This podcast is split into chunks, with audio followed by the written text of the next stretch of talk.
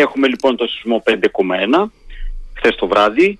Είχαν προηγηθεί τις προηγούμενες δύο μέρες μικρότεροι σεισμοί στην ίδια περιοχή με μεγαλύτερο 4,2 και μετά το χθεσινό βραδινό 5,1 όλο το βράδυ και τις πρωινές ώρες μέχρι τώρα που μιλάμε έχουν γίνει αρκετοί ε, σεισμοί οι οποίοι έχουν ε, μεγέθη μέχρι 3,9. Άρα έχουμε μια σεισμική έξαρση η οποία βρίσκεται σε εξέλιξη. Το δεύτερο σημαντικό στοιχείο είναι ότι η σεισμική δραστηριότητα εντοπίζεται σε χερσαίο χώρο, περίπου 10 χιλιόμετρα νότιο-δυτικά από τις Μύρες.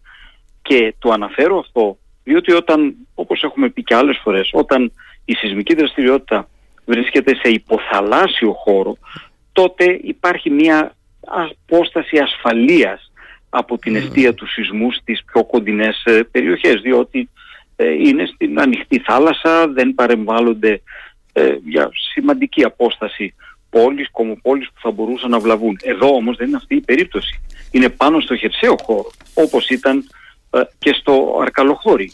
Τρίτο το ρήγμα αυτό έχει ακριβώς τα ίδια χαρακτηριστικά με αυτά που έχει το ρήγμα που προκάλεσε το σεισμό του αρκαλοχωρίου στις 27 Σεπτεμβρίου του 2021. Όμως ξεκαθαρίζω, υπογραμμίζω ότι δεν είναι το ίδιο ρήγμα. Είναι δύο διαφορετικά ρήγματα, ναι με παρόμοια χαρακτηριστικά, αλλά διαφορετικά ρήγματα. Ναι. Και επειδή χθες έγινε και ένας συμπτωματικά, Έτσι. τυχαία εγώ θα έλεγα, 3,3 στο Αρκαλοχώρι, θα έλεγα ότι δεν έχει καμία σχέση με την εστία ας πούμε στις μοίρες, ας το πούμε έτσι για να συνεργούμαστε και ε, δεν αποτελεί τίποτε άλλο ο χθεσινός στο Αρκαλοχώρι παρά μόνο έναν ας τον πούμε αργοπορημένο μετασυσμό. Αυτά, είναι, αυτά είναι τα στοιχεία που έχουμε και να προσθεσουμε ότι η περιοχή δεν έχει ιδιαίτερα μεγάλο σεισμικό ιστορικό, ε, όμως υπάρχει ένας ισχυρός σεισμός που έγινε στην περιοχή το 1959 με μέγεθος 6,3 και είχε σημαντικές βλάβες τότε στο χωριό εάν θυμάμαι καλά, πιτσίδια, το οποίο μόλις προαναφέρατε, Σωστά το λέτε, έτσι. ότι είναι, είναι κοντινό στην περιοχή λοιπόν. Και αυτό α, ενισχύει την α, ε, εντύπωση που έχω αποκομίσει ότι ε, εκείνος ο σεισμός του 1959 ήταν στην ίδια περιοχή και το λέω αυτό διότι τότε τα επίκεντρα που προσδιορίζαν οι επιστήμονες δεν είχαν την ακρίβεια που, έχουν, σήμερα, ε, σήμερα αλλά από όλα τα στοιχεία φαίνεται ότι ήταν η ίδια Αυτά είναι λοιπόν τα στοιχεία τα οποία δημιουργούν τον προβληματισμό. Δεν θα έλεγα ε, τουλάχιστον στον επιστημονικό κόσμο. Mm. Αλλά προβληματισμό σίγουρα διότι δεν ξέρουμε και ακόμα και ολοκληρώνω με αυτό ε, εάν ο χθεσινοβρονετινός ήταν ο κύριος μου. Δεν το ξέρουμε ακόμα. Έτσι είναι και αυτή μια ερώτηση που αντιλαμβάνομαι ότι σας κουράζουμε να, όταν τη θέτουμε εμείς οι, οι δημοσιογράφοι αλλά ξαναλέω είναι αυτά που διερωτώ, διερωτάται ο κόσμος αυτές τις ώρες δηλαδή πότε θα μπορούμε να πούμε ότι είναι ο κύριος σεισμός. Ε, ε, πόσο πρέπει να απομακρυνθούμε από το χθεσινό, χθεσινό τη χθεσινή βραδινή σεισμική δόνηση των 5,1 για να πούμε ότι έχουμε μια σχετική βεβαιότητα πια ότι ήταν ο κύριος σεισμό. Πόσο πρέπει να απομακρυνθούμε, ένα 24ωρο, δύο, συνήθως, εγώ λέω. Δεν θέλω προφανώς να μου υπογράψετε κανένα συμβόλαιο. Αντιλαμβάνεστε πώς το ρωτάω. Ναι. Ο σεισμολόγος δεν υπογράφει Προφανώς. Προφανώς. Ε, ε, κοιτάξτε, δεν υπάρχει, ε, θα έλεγα, ένα τυποποιημένο χρονικό διάστημα, αλλά στη συγκεκριμένη περίπτωση επειδή λέμε ότι χρειαζόμαστε περισσότερα στοιχεία, εάν συνεχιστεί με τον ίδιο ρυθμό η σεισμική δραστηριότητα που βρίσκεται ήδη σε εξέλιξη. Νομίζω ότι σε 2 με 3, 24 ώρα από τώρα θα υπάρχουν επαρκή στοιχεία για να απαντήσουμε με περισσότερη, αν θέλετε, ε, βεβαιότητα για αυτό το κρίσιμο ερώτημα. Εάν δηλαδή ο 5,1 ήταν ο κύριος ή Είναι καλό τώρα που έχουμε πάντως μετασυσμούς, ε, κύριε Παπαδόπουλε, καταλαβαίνετε πώς το λέω επίσης το, ούτε το, καλό, το καλό. Ούτε καλό ούτε κακό, προφανώς. Όχι, γιατί; Ε, γιατί υπάρχουν, θα έλεγα, δύο εκδοχές. Η μία εκδοχή είναι ότι, α, πολύ ωραία, ήταν ο 5,1 και αυτή είναι η μετασυσμή του. Ε, υπάρχει η αμυδρή εντύπωση ότι πράγματι έχουμε μία σε εξέλιξη μετασυσμική ακολουθία, αλλά είναι αμυδρό ακόμα αυτό. Δεν είναι έντονο με βεβαιότητα να πούμε ναι, αυτό ήταν, τέλειωσε ο κίνδυνος Η δεύτερη εκδοχή ναι. θα μπορούσε να είναι ότι αυτός ο σεισμός, ο 5,1, μαζί με όλους αυτούς που τον ακολούθησαν, και τους λίγους που προηγήθηκαν, όλοι μαζί αποτελούν προσυσμούς ενός ισχυρότερου σεισμού. Mm. Αυτό έχει γίνει και στο Αρκαλοχώρι. Επί τέσσερις μήνες είχαμε προσυσμούς. Δεν ξέρω αν το, αν το ε, θυμάστε, ε, βεβαίως, το έχουμε βάσει τόση πιστοποίηση. Ναι, και γι' αυτό ε, στο Αρκαλοχώρι ο σεισμός έγινε 27 Σεπτεμβρίου, αρχές Ιουνίου ξεκίνησαν οι προσυσμοί. Στη διαδρομή δεν ήμασταν ακόμα βέβαιοι εάν ήταν προσυσμοί ή όχι. Ναι. Δεν υπάρχει ε, έτσι μια 100% βεβαιότητα. Παρ' όλα αυτά, στα μέσα Ιουλίου, 21 Ιουλίου συγκεκριμένα του 2021, δηλαδή στα μέσα της διαδρομης περίπου, είχε, είχε συγκληθεί εκτάκτως η Επιτροπή Εκτίμησης Σεισμικού Κινδύνου και τότε είχαμε πει, το είχα υποστηρίξει και εγώ, ότι παρόλο που δεν είμαστε βέβαιοι ότι βρισκόμαστε σε προσυσμούς οι οποίοι θα καταλήξουν σε ισχυρό σεισμό, τα μέτρα να ληφθούν. Όσο είναι το δυνατόν και προλαβαίνουμε, προληπτικά μέτρα. Ναι. Οπότε ακόμα πολύ νωρίς για να ναι. πούμε για τον κύριο σεισμό στη συγκεκριμένη Ε, τώρα, ε, επειδή ακριβώς ήρθατε σε αυτό και δεν θέλω να σας ε, κρατήσω περισσότερο, ε, αλλά επειδή αναφερθήκατε, καλά το γράψατε και χθες το βράδυ στην ανάρτηση που κάνατε λίγη ώρα μετά την σεισμική δόνηση, αλλά επειδή πια συζητάμε πολύ έντονα και για αυτά τα προληπτικά μέτρα, για αυτά τα μέτρα προστασίας, ξαναλέω το γράψατε και χθες εσείς, όπως και άλλοι συναδελφοί σας για να τα λέμε όλα, από τις τοπικές αρχές που πρέπει πρέπει να ληφθούν. Ο κύριος Λέκας είναι ήδη εδώ, μετέχει σε σκέψεις κάτω στη Μεσαρά με τις τοπικές αρχές. Ερώτηση τώρα, απλοϊκώς ε, την εκφράζω και επιτρέψτε μου. Τι μπορούμε να κάνουμε, τι πρέπει να κάνουμε ε, κύριε Παπαδόπουλε σε αυτές τις ώρες που ακόμη το φαινόμενο είναι σε εξέλιξη, παρακολουθείτε με προσοχή, γεννά ίσως έναν προβληματισμό. Τι είναι αυτό που πρέπει να κάνουμε καταρχάς οι πολίτες και εν δευτέρης βεβαίως και οι τοπικές αρχές. Εγώ θα ξεκινήσω από τις τοπικές αρχές. Ναι, σωστά. Οι πολίτες καθοδηγούνται από τους επιστήμονες και από τις αρχές. Οπότε να ξεκινήσουμε από τις τοπικές αρχές, γιατί το τι κάνουν οι επιστήμονες ήδη το έχουμε στην ουσία πει. Ενημερώνουμε, αυτό κάνουμε τώρα που συζητάμε, ενημερώνουμε. Και έχει έρθει και ο, ο κύριος Λέκος, ο οποίος και αυτός είναι επιστήμονας, επικεφαλής του ΟΑΣΠ και κάνει και εκείνος ε, αυτό που πρέπει να κάνει με τις συνεργασία που θα έχει Από την άλλη μεριά θα πρέπει να σας πω ότι οι τοπικές αρχές όχι μόνο στην Κρήτη, όχι μόνο στη συγκεκριμένη περίπτωση, αλλά σε όλη την επικράτεια πρέπει να λαμβάνουν προληπτικά μέτρα έναντι μελλοντικών ισχυρών σεισμών. Ποιος το λέει αυτό, δεν το λέω εγώ. Το λέει το επιχειρησιακό σχέδιο Εγκέλαδος, το οποίο αποτελεί σχέδιο του κράτους για την αντιμετώπιση των σεισμών αυτό το κράτος δεν είναι εντελώς ανοργάνωτο.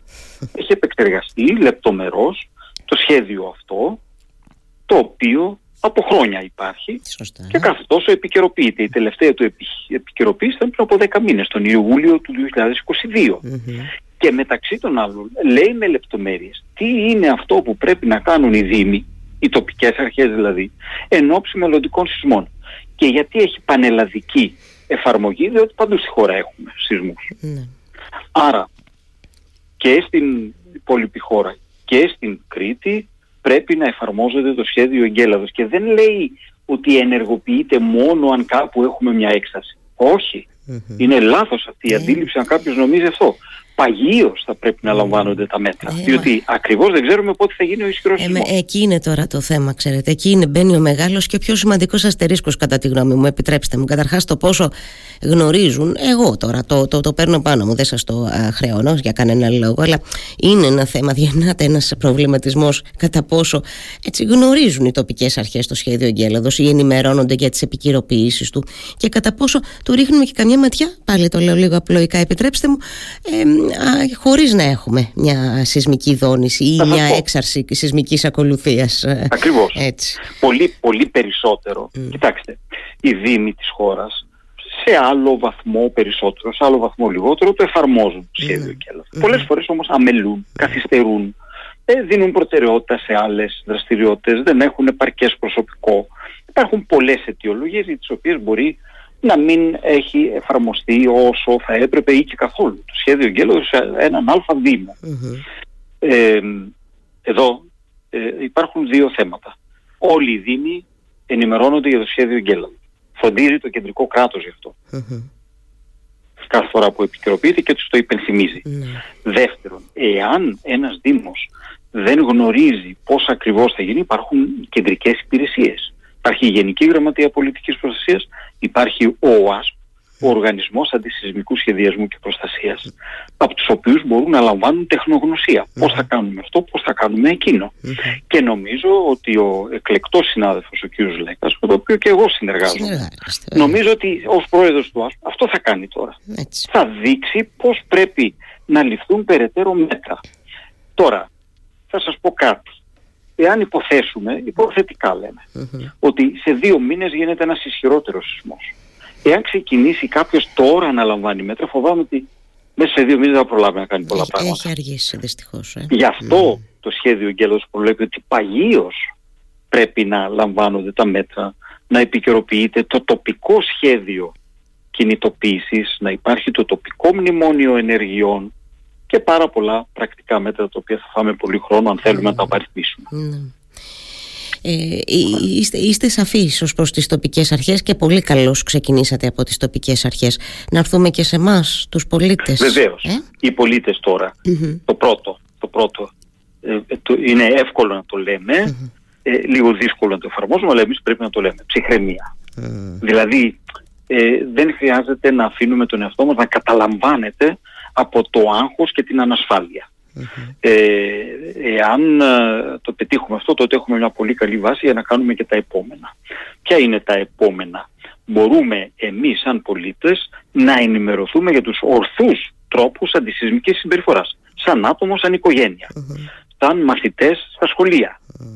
Ε, κατά συνέπεια, είναι πολύ σημαντικό αυτό. Πού βρίσκει κάποιος τις πληροφορίες για τους ορθούς τρόπους αντισυσμικής συμπεριφοράς.